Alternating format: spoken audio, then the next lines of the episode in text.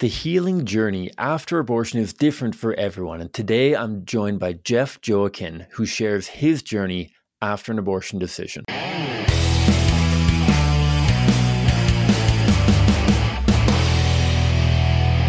Hi, folks, and welcome to the Pro Life Guys podcast. My name is Cam. I am the host of the show, and this show is dedicated to equipping you with the tools that you need to have compassionate and compelling conversations about abortion so together we can change minds, save lives, and transform our culture.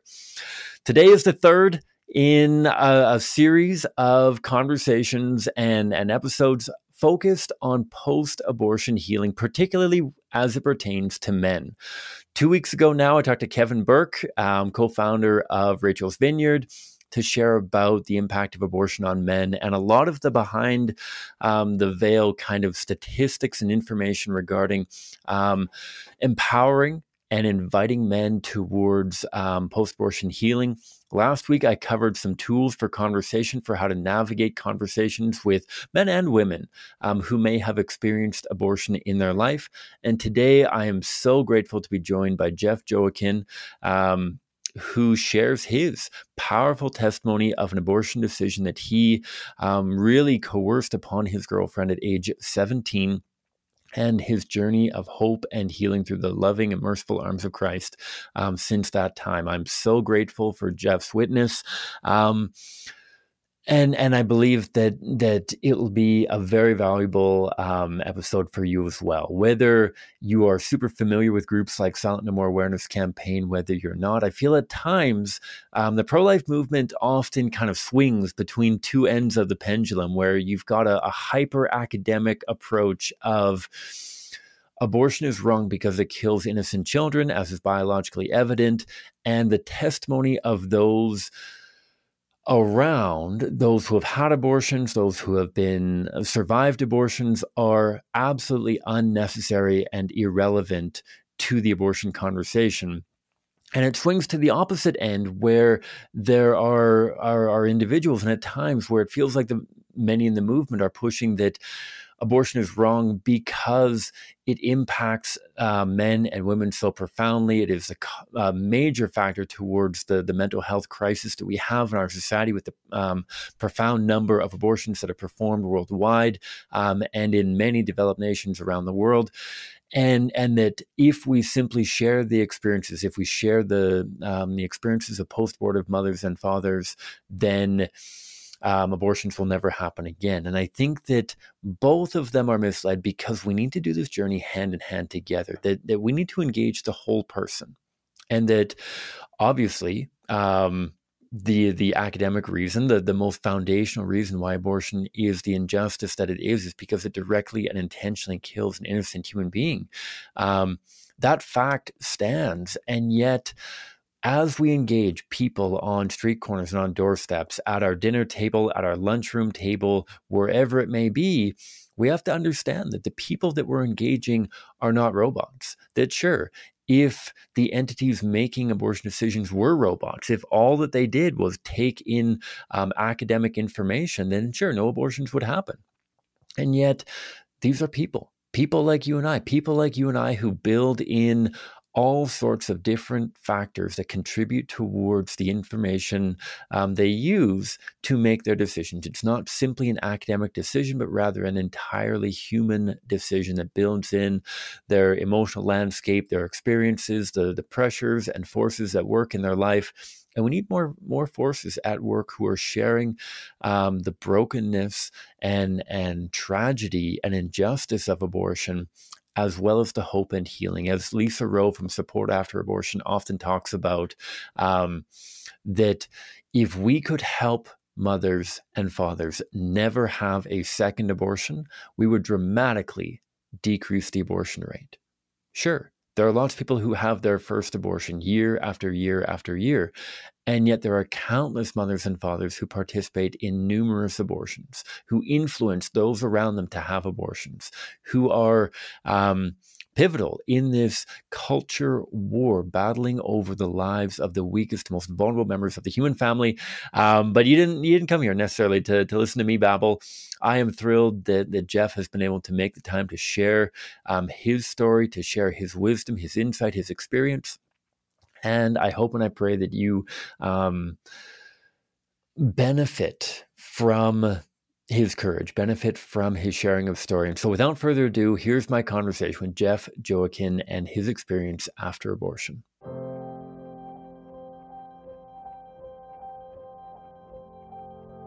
All right, Jeff, thank you so, so much for taking the time to join the Pro Life Guys podcast. How are you? Doing great, Cam. Great to join you this afternoon. Yes, the pleasure is mine. I know that you're an incredibly busy fella. We were talking off air about a, a, number of other podcasts and shows and whatnot that you've been featured on and, and will continue to be featured on because of the the power and, and the beauty of your testimony that we're going to dive into in a couple moments here. But I wonder, Jeff, if you could kind of start our, our listeners off with a little bit of background on where you're coming from. I, I, know that you're in Tampa now. Are you a Tampa guy, born and raised? What What was your kind of early years in formation? Give, give us the the Jeff Joaquin um, kind of origin story, I suppose. Yeah, you know, uh, thank you, Cam. Again, um, I'm 53 years old right now, and I was born and raised in Dartmouth, Massachusetts, and I spent the first 26 years of my life there in Dartmouth, Massachusetts. And then my wife and I, Sandy, moved down to Florida and we've been down here for the last 27 years. So I, I can't figure out if I'm a New Englander or a Floridian. But one thing I know for sure is my accent isn't Floridian, so they they uh, they still call me a Yankee, if you will. So yeah, and, and you know, born and raised in Dartmouth, Massachusetts, um, Cam. You know, a lot of people when they hear my story and see my videos, they think, you know, I must have been I must have been born into a broken family and and and had real abuse situations, but the exact opposite is what was true. You know, I grew up with a, a beautiful mother and father in a good, um, you know, Catholic Christian family. Um, my parents took us to CD, CCD classes when we were younger. We went to church on Sundays. You know, we lived the prototypical, you know, Catholic Christian family. Um, I have a brother who's five years older than me. And then when he got into high school, Cam, I think about his junior year, is when he got his girlfriend pregnant. And for a good Catholic Christian family in New England, that's a big black eye. And my brother got quite a bit of pushback from my parents and in in regards to that. But you know, he decided to do the admirable thing, and that was to have a shotgun wedding. Uh, so he married his his wife, and, and they had uh, the child that um, that um, you know who is now a 36 um, year old man and and a productive member of society. But for me, Cam, you know, being five years younger than my brother, when I entered into high school, it was a completely different story. You know, my mother, who's the most beloved woman in my life outside of my wife, um, she she poured her love and care and attention onto me like no mother could. But one thing she wanted to make abundantly clear, Cam, is that if I followed in the footsteps of my brother, I think the words that she used was she would castrate me in a nice and kind and loving way.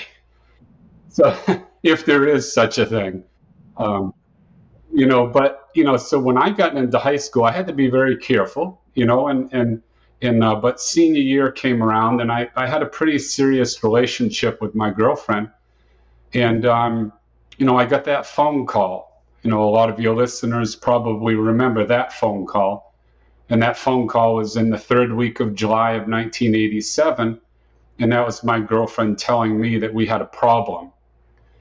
And immediately, Cam, all I could think about was the conversations that I had had with my mother about being careful and you know, I was going off to college to play football with the hopes of, you know, getting into the NFL. Um, and all those were going to get washed away even before she finished the sentence. So, you know, she said, Jeff, we're pregnant.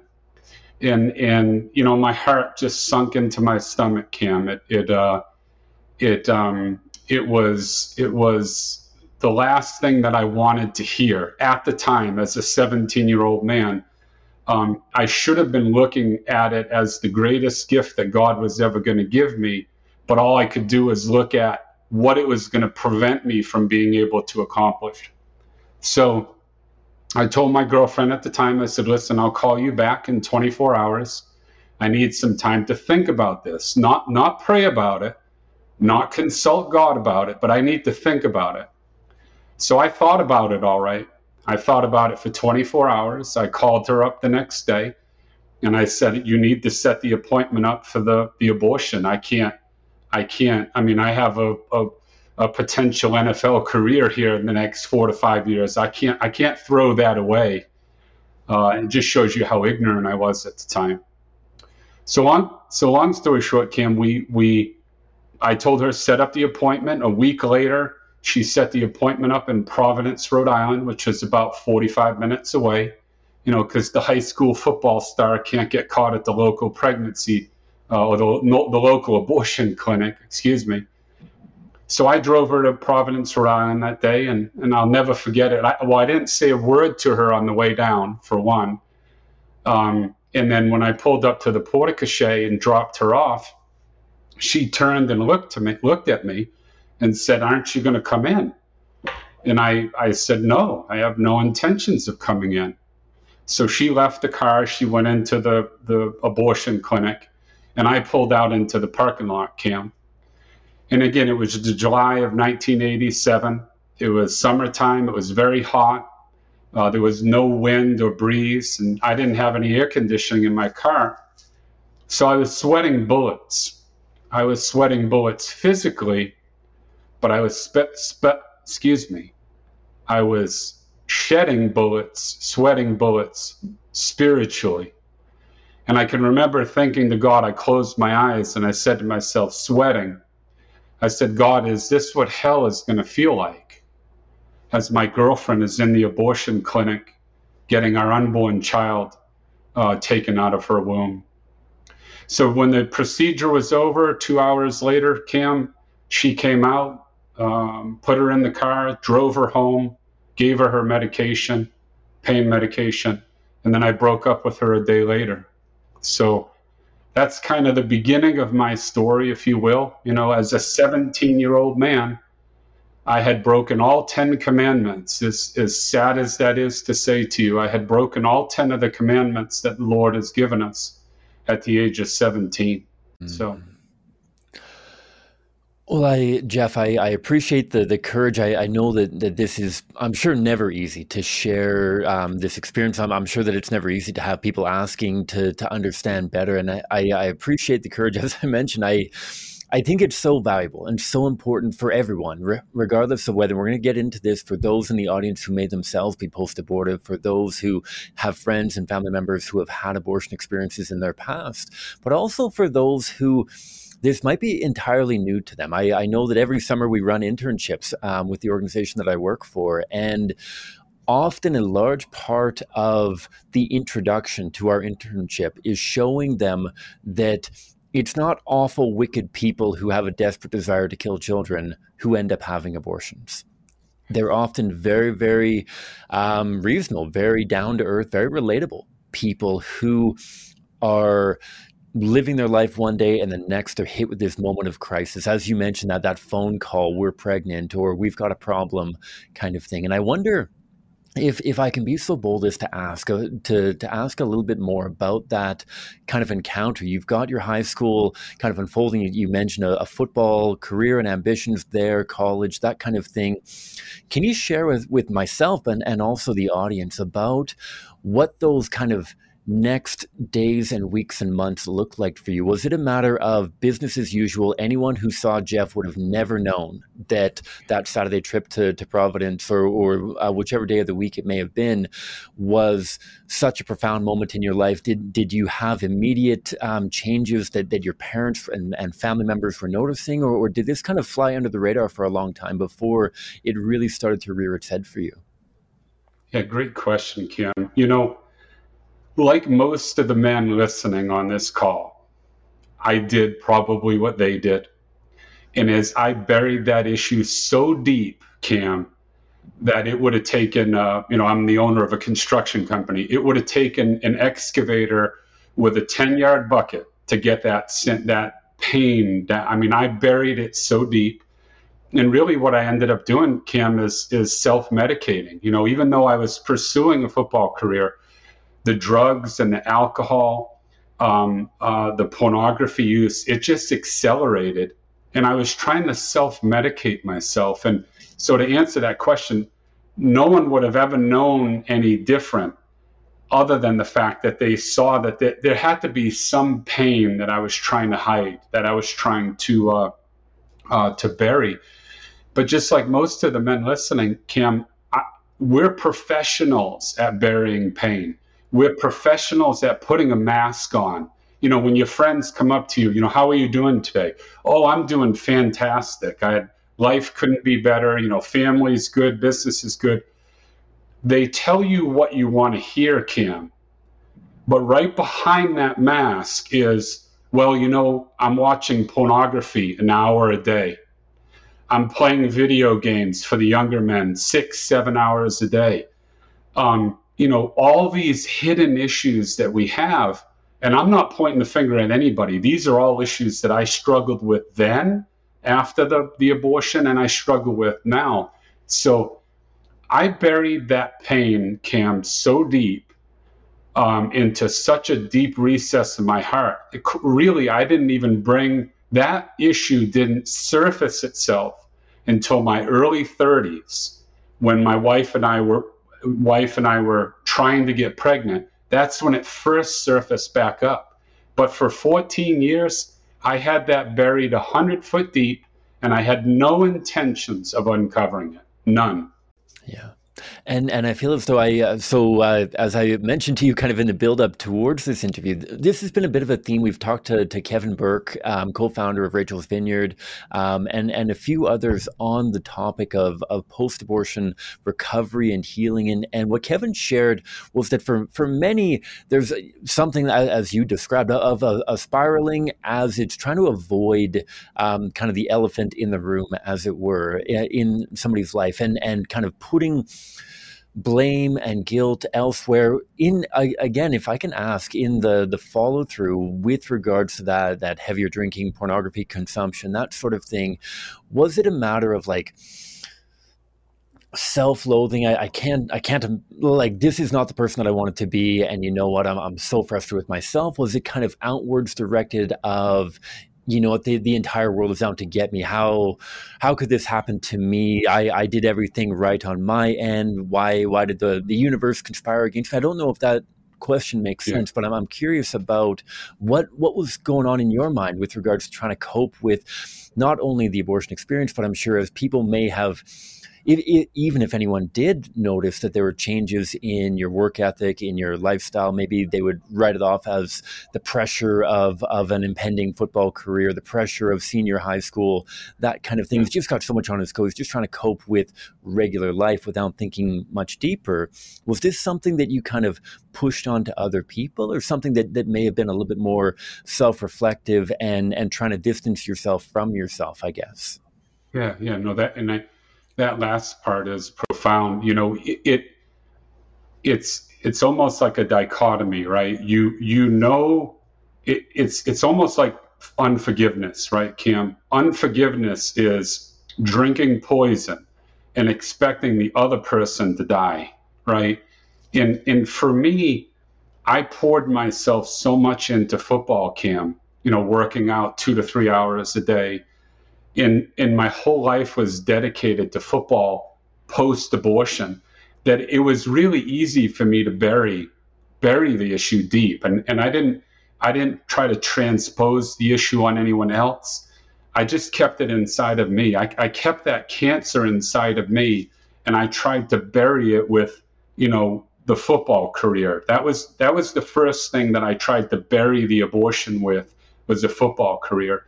And um you know, Cam, by God's graces, I, I ended up being a, a two time preseason All American.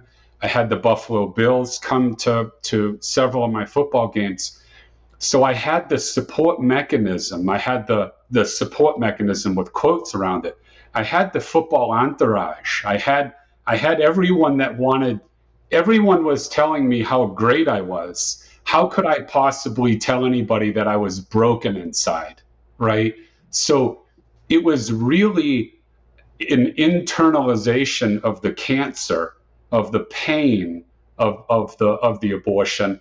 Um, but but at the same time, I was so good at putting forth this impression of being this all American, I mean, literally the all American football player.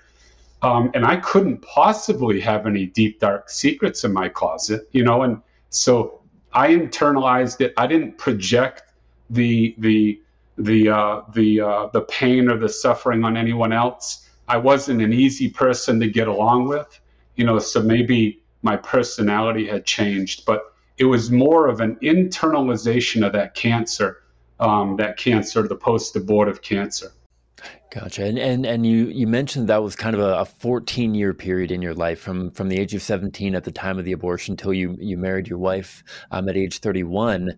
What was it at, at 31? What was it conversations that came up through marriage prep? Was it conversations just candidly talking with your wife that, that kind of started to uncover that abortion experience? What was it that began uh, an uncovering and a, a coping and dealing with that abortion experience for you? Yeah, great question, Cam. I, I hate to keep saying that, but you're you're you're really pulling back the onion here. Um, it wasn't until probably the fifth or sixth negative pregnancy test that I started thinking about that abortion 14 years ago because month after month after month after month of negative pregnancy tests got me thinking cam. You know i'm at that time i started you know having you know studying scripture and whatnot and, and taking my faith seriously. Um, and i all i could think about was was this the was i like the people of the time of noah the, the, during the flood? Or was i an egyptian during the plagues and pestilence? You know what was the God of the Old Testament punishing me in our current infertility because of that sin that I had buried 14 years ago.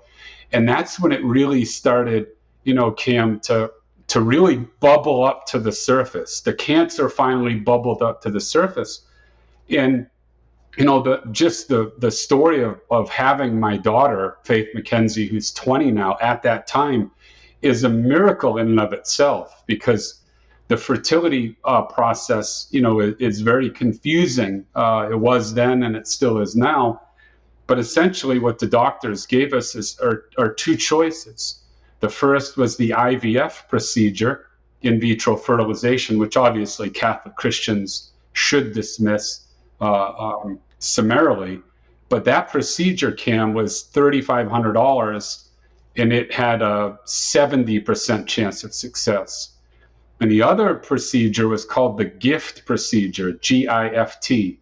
It's a, an acronym, I can't think of the, the name. But that procedure was $10,000, three times as expensive, and it only had a 5% chance of success. So, so I got thrust right into the, the whole life issue um, and at that time, I knew plenty about money, but I, I knew little about real faith. But my wife and I prayed about it, and we decided to go with that, the gift procedure, which the Catholic Church is still silent on today. It's a procedure where the egg is taken, the, the, the seed is taken, put in contact with the egg in the uterus, and then God still has to create the, the birth. So, um, we decided to go with the more expensive procedure.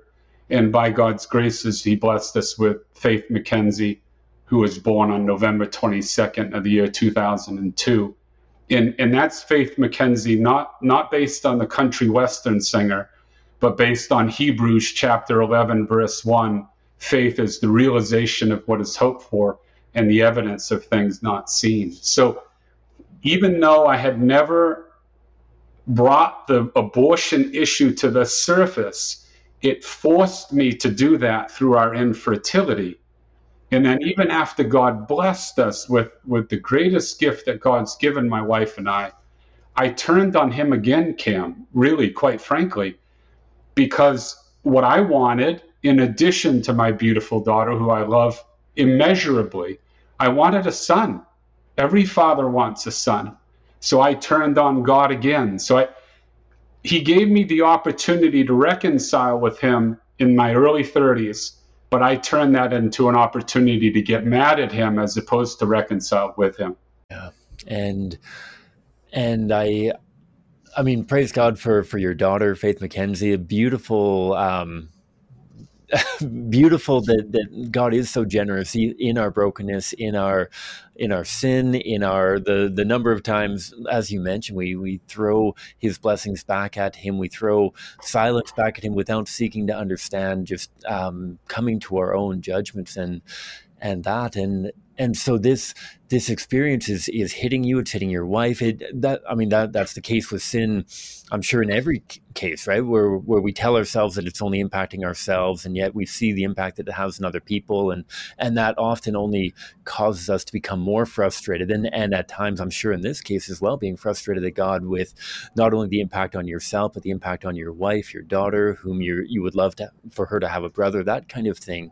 And so through this um, kind of experience, this time, season of life of, of, frustration and and yeah, anger, was there a, a, turning point when when there was kind of a you know what I need to look at this in a different way. What was there someone or something that kind of spoke into that that season that that got you out of that rut, I suppose, or yeah. was it something that you simply needed to to bear down in prayer and and hash through because I mean, as much as we're not called to be angry with God at, at all times, God wants us in in all seasons of life, and He doesn't want us to run from Him while we're frustrated and not give Him our anger. He wants our entirety.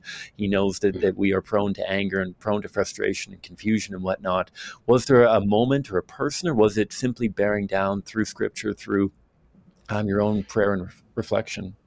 Yeah, there was a very specific moment, and so so my daughter was born when I was when uh, I was 33 and my wife was 31.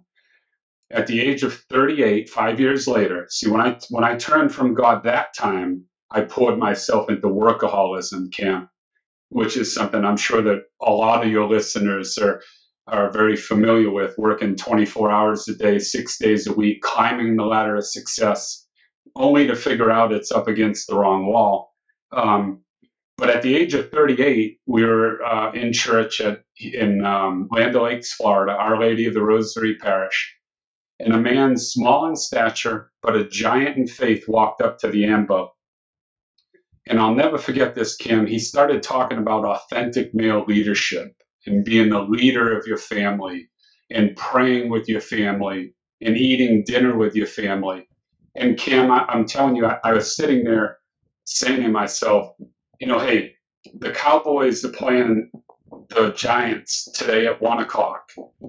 And the priest let this small man, I didn't use the word at the time, small, but I, this, he's letting this man waste some of our valuable time when we could be home um, watching the football game or getting ready to watch it. And I'll never forget, I turned and I looked at my wife and I looked at my daughter, and both of them were looking at me with the eyes that were saying, This is something that you need to participate in. So that what that man was speaking of is a program called That Man Is You, and it's in 800 parishes all over the world. It's actually there are a number of parishes up in Canada where you're at it as well. So that was when I started to take my faith really seriously. And at that point in time, I got involved in the program.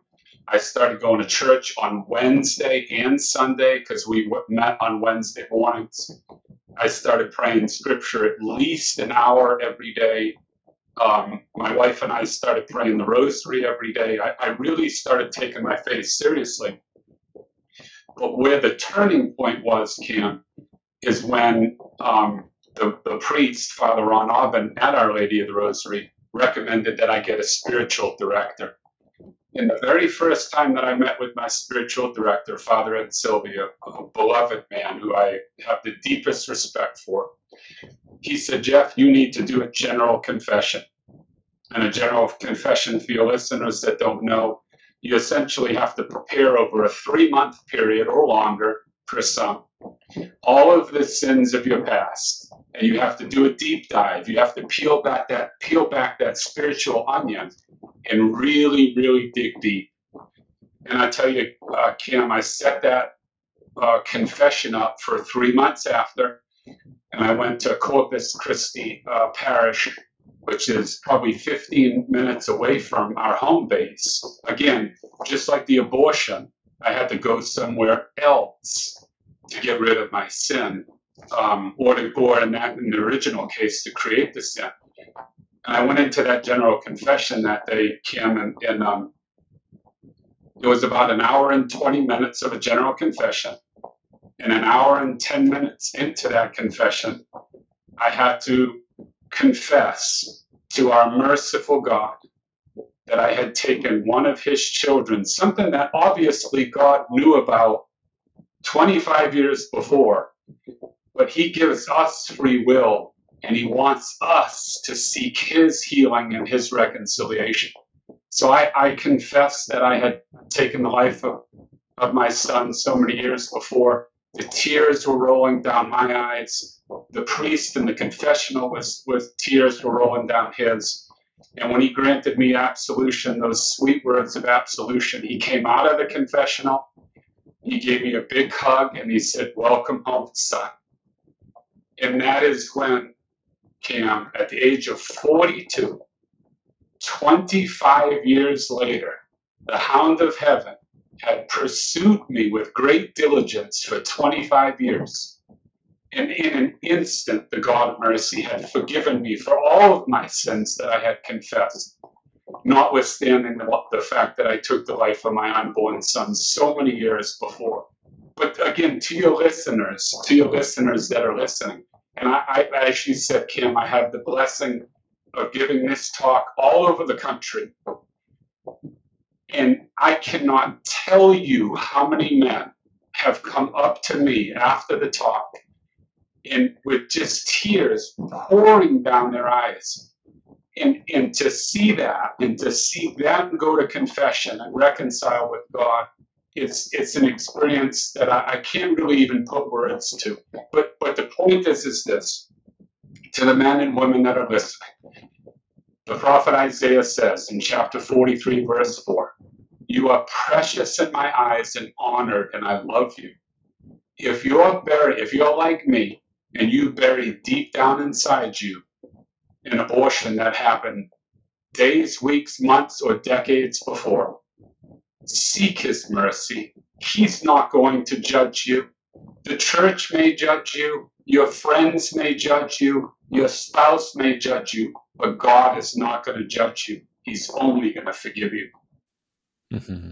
Yeah, and and I think that's a, a, message that is so vital, especially in today's uh, contemporary society. I often talk on the podcast about how the notion of justice is so intuitive for so many people. This notion that if if you steal from your friend, you steal from your family, you steal from your employer, at some point the rent comes due. You got to give it back. You got to pay it back. You got to apologize. You have to seek forgiveness. You have to bring justice is, is, intuitive, but but the mercy component, this notion of justice cannot be met.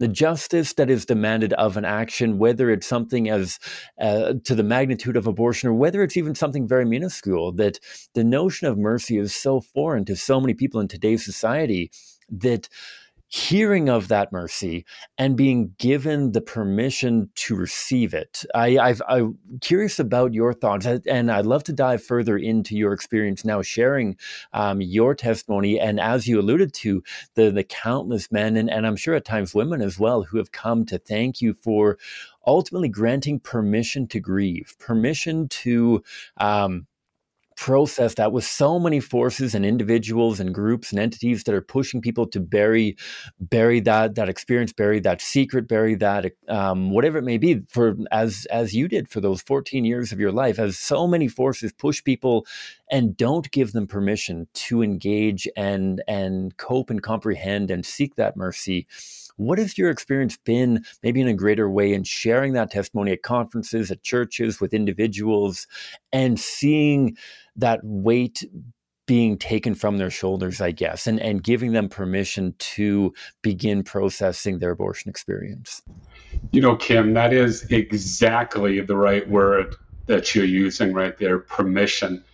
I, I, integrated that in prayer. I integrated that into my conference talk. When I do the men's conferences, I give a 45 minute talk. And prior to giving the one in Pittsburgh last uh, September, I think it was, God put that on my heart to say to the men um, is let my woundedness and my vulnerability be a permission slip for you to come out of that darkness because that's all he he's he hunts after the one he leaves the 99 to come get the one like me and like you um, but cam I, I tell you the last three years you know, I, I, always thought that my mission was to be vulnerable to men so that they could get the healing that they needed and go to confession or reconciliation with the God of the universe, God of mercy. But last year in January, I did a talk at St. Pete Catholic High School to obviously it's a co ed high school. And I got done with that talk, Cam, and God taught me probably the most valuable lesson that he's taught me in this last three year period uh, of, of abortion healing. And so after I got done with the talk, uh, the, the principal asked me to go off on the side so that people could approach me on a one on one basis if necessary. And many, many of the young high school students did. But at the end of the line, there were four girls walking together and I, I, think it was either the third one or the fourth one. Um, as they were walking by, the first two just gave me the, you know, thank you very much for your time. And the third girl literally looked into my soul. I, I could, she was looking not in my eyes, she was looking into my soul. She rubbed her stomach with a tear coming down her cheek. And she said, she voiced the words. She could not even say it audibly she mouthed the words, thank you. And Cam, you know, I, I'm I'm a civil engineer by trade. I think I'm a smart guy, but that was God telling me, you do not understand the beginning of the mercy that I want to have for my children. This was a 14, 15 year old girl that because God allowed me the opportunity to stand before her and show her the brokenness that you're going to feel for the next 20 or 30 years. That little angel and that little embryo in her belly, who now is on this earth because of God, he opened up my eyes to, to this is not just a male thing. It is not just a female thing. It is a God thing you know, Genesis tells us in chapter 2, right, that the, a man shall leave his mother and father and shall cleave to his wife, and the two shall become one flesh. Dare I say, Cam, that when the men and women in the pro life movement today, who have been fighting this fight for 50 years now, when the women start forgiving the men for not being there for them, and when the men start standing up for their children in the womb, and they do that together as one, that is when we'll start beating the King Herod of today, the Planned Parenthood, Planned Parenthood of today. But if we keep throwing rocks at each other inside of our little echo chambers, the enemy is going to laugh for the next 50 years. We, we don't need to be fighting each other. We need to be fighting the enemy. And I say fighting, I mean fighting with this right here the rosary, the weapon of mass destruction, not with words of anger or justice or incrimination, but with prayer. So it, it that's one story, Cam. I could I could tell you another hundred stories of men. I'll tell you one other quick one. In Pittsburgh, I mentioned Pittsburgh, so I'll bring that up. When I got done with that talk, there were three tiers in the audience. And I said to myself before the talk, how am I going to get out of here after the talk? Because after I give that talk, it has a very cathartic effect, not only on the people listening, but me as a human. I'm a weak man. I'm a I'm six foot three, 260 pounds but I am a little tiny wounded man on the inside. So when I get done with my talk, I'm really broken emotionally. So I tried to dart out the side exit. And do you know that an 82 year old man got up out of his seat and beat me before I could get to the exit. And he looked at me and he looked, I'll never forget these words. He said to me, I never realized how merciful our God is. And he threw his arms around me. And let me just tell you this I never tried to, to say specifically what an individual says to me because I think that's between them and God. But let's just say this he was 82 years old and he currently has a child in the early, not that there's age in heaven, but 60 years before he had taken the life of his child in the womb. 60 years before.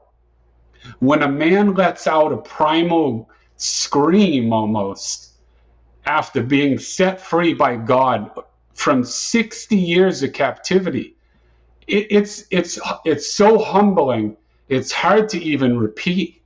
But they come in droves. After him, there was another 20 guys because they're just, they're waiting, Cam, for somebody to say to them, it's okay for you to make that mistake. It's okay for you to run into the arms of God. He does not judge you.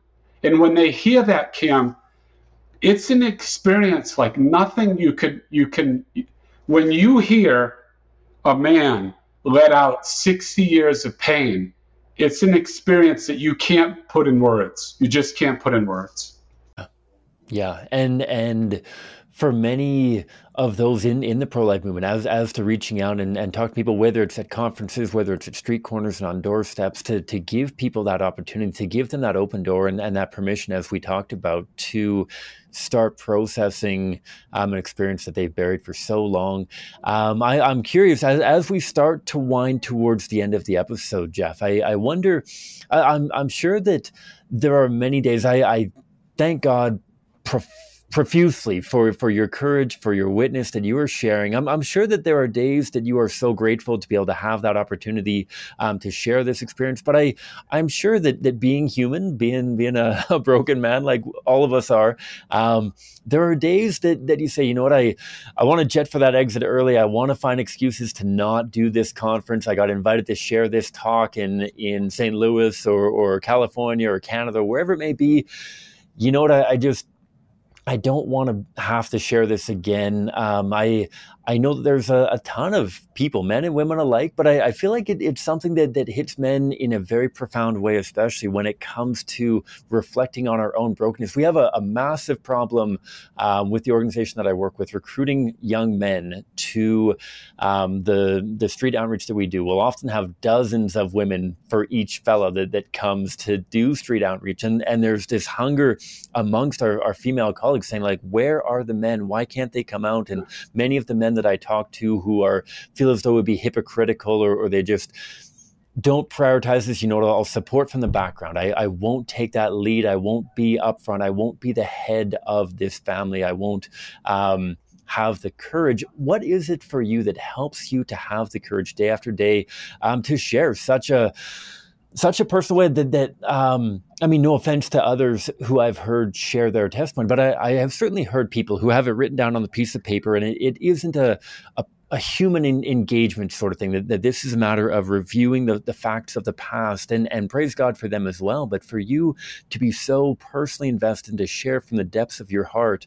Um, to, to strangers day after day. What is it that, that helps you to have that courage that empowers you to know that by sharing this maybe for some it falls on deaf ears but but like that young girl that you shared like others that you have been blessed to um, to impact that that continues your your courage to be able to share this over and over again um, in hopes of having a, a positive impact that's the only easy question you've asked so far, but it has a complicated answer, and I get asked that question all the time, Cam. Okay. And this is this is how. Okay, this is the deal that I have with God. Now that He's forgiven me, now that my wife carries my burden with me, now that my son is in heaven, I pray to Him. He prays to me every day. I ask for His prayers every day.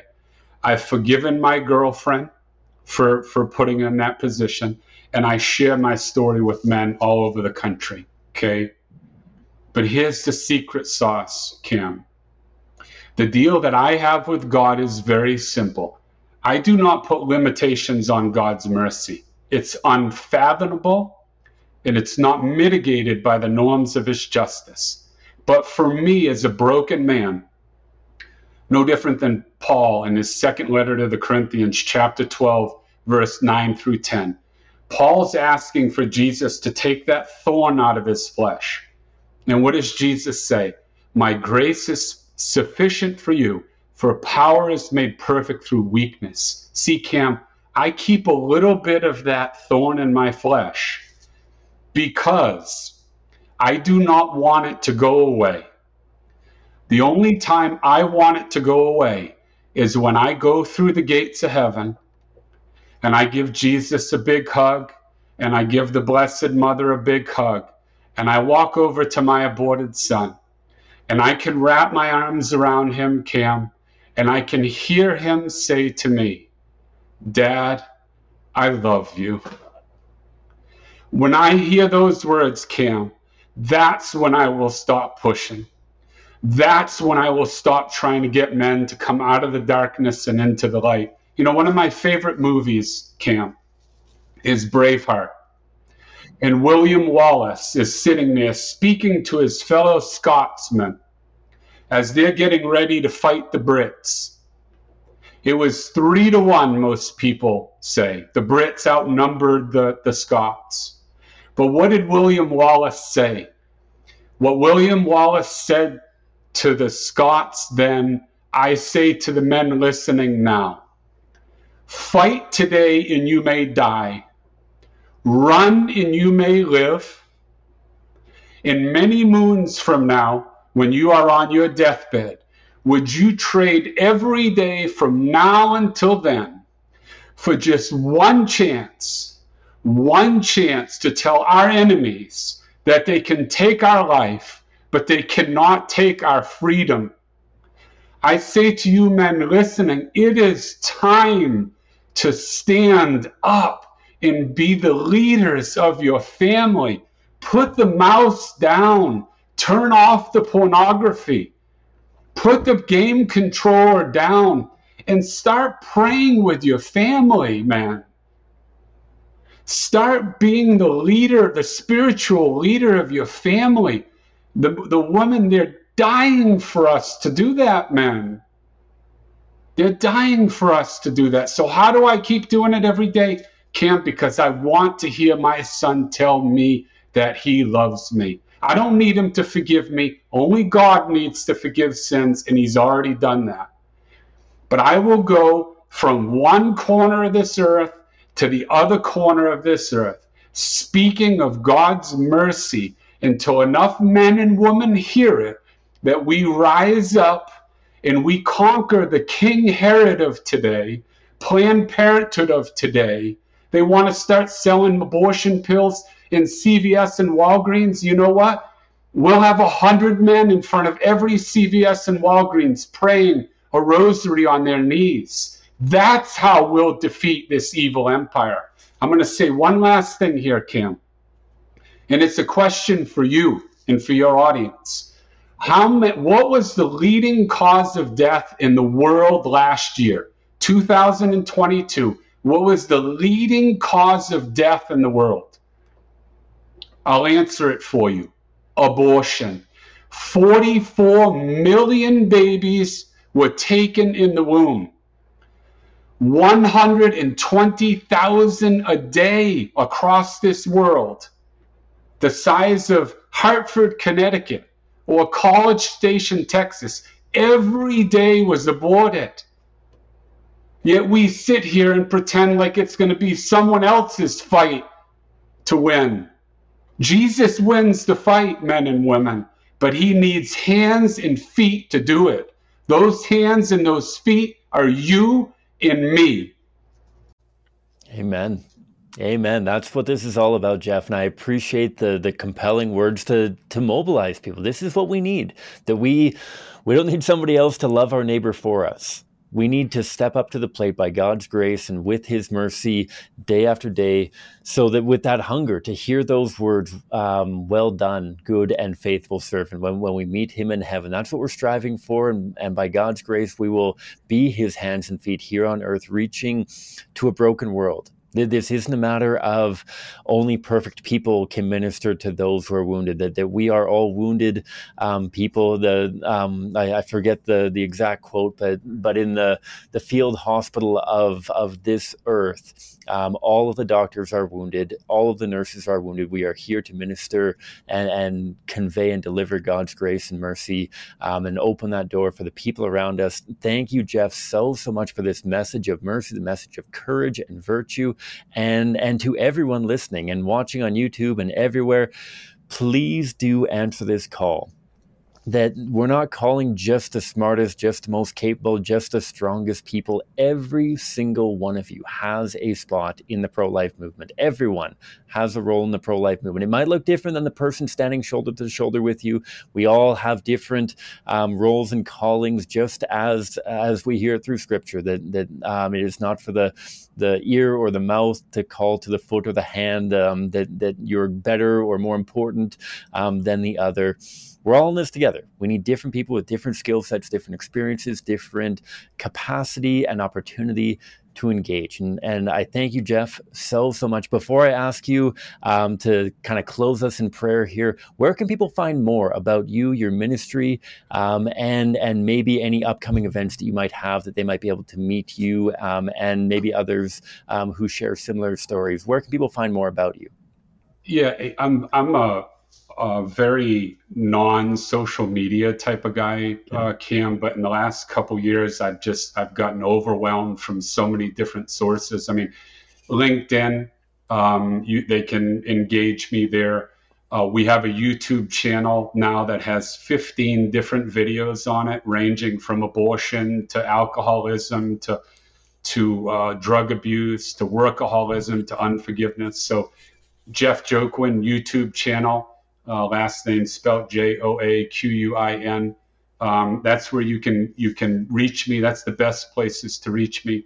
Eventually, I'll graduate into Twitter and Facebook and and uh, Instagram, but um, that's a slow road for me, Cam, because I I think social media is uh, the workshop of the enemy. So I, am being very careful and and being guided with with some really good people around me that are steering me in the right direction. But but ultimately, if your listeners hear one thing, Cam, let it be this God is waiting to shower you with his mercy. Period. You don't need courage, you need humility, and you need his mercy. And he's waiting to give it. He's waiting to give it. He's dying. He's already died to give it to you.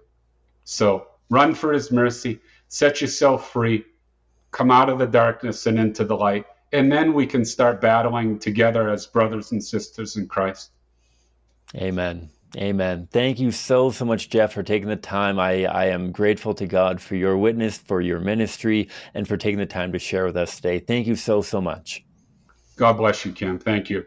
All right, folks, that was my conversation with Jeff Joaquin um, and his um, journey, his life journey from the age of 17, at which he pressured his girlfriend to have an abortion, um, 14 years of silence and burying this abortion experience, and over 50, uh, over 20 years now of grappling with the shock waves of that, sharing his testimony, um, sharing with people that that listen to him that permission to seek the mercy of God um, that is there for each and every one of us because God came um, sent his only son while we were yet sinners um, that he may re- uh, redeem the world through him. Um, Christ is here for you for me whatever your story has been. There is no sin too great for Christ to forgive if we come to him with repentant hearts. Um, if that's part of your journey run to Jesus. If it's not part of your journey, still run to Jesus with everything that is part of your journey. Um, and allow this to empower us to engage others, whether it's sharing your own testimony um, to share about the brokenness and and experience of abortion, whether it's simply trying to protect those um, who stand before us from going down that path, whether it's preventing them from following you down that path or whether it's preventing them from going down, regardless of your background experience. We need everyone. We need all hands on deck. This is a culture war that involves all of us. Um, and so please, please do um, look for, for opportunities to engage. I hope that you enjoyed this um, conversation and appreciate um, Jeff's courage as much as I do. Um, if, if you haven't already subscribed to the channel, please do so on whatever podcatcher you are listening on. Um, help us on YouTube. We're, we're well up over 500 subscribers now. My goal for the year, if at all possible, is to hit a thousand subscribers on YouTube. So if you haven't found us yet, uh, we're on YouTube, Pro Life Guys um, Podcast. I think you just search Pro Life Guys Podcast and you'll find us. Please do um, check us out there. And if you haven't already signed up for our mailing list, go to the website prolifeguys.com. You can sign up there. We do some giveaways, but if you don't want to trust to Providence and, and you want to get your hands on some merch, whether it's the, the drinking vessels up here above me, if you're watching on YouTube, whether it's t shirts or other things, um, you can also excuse me, sign up to be a Patreon supporter or purchase um, the merch off of our website. The website again, prolifeguys.com, um, and on Patreon at prolifeguys. Uh, sorry, at patreon.com slash prolifeguys. Thanks a ton for tuning in. May God bless you abundantly wherever you're at, however many hours are left in your day.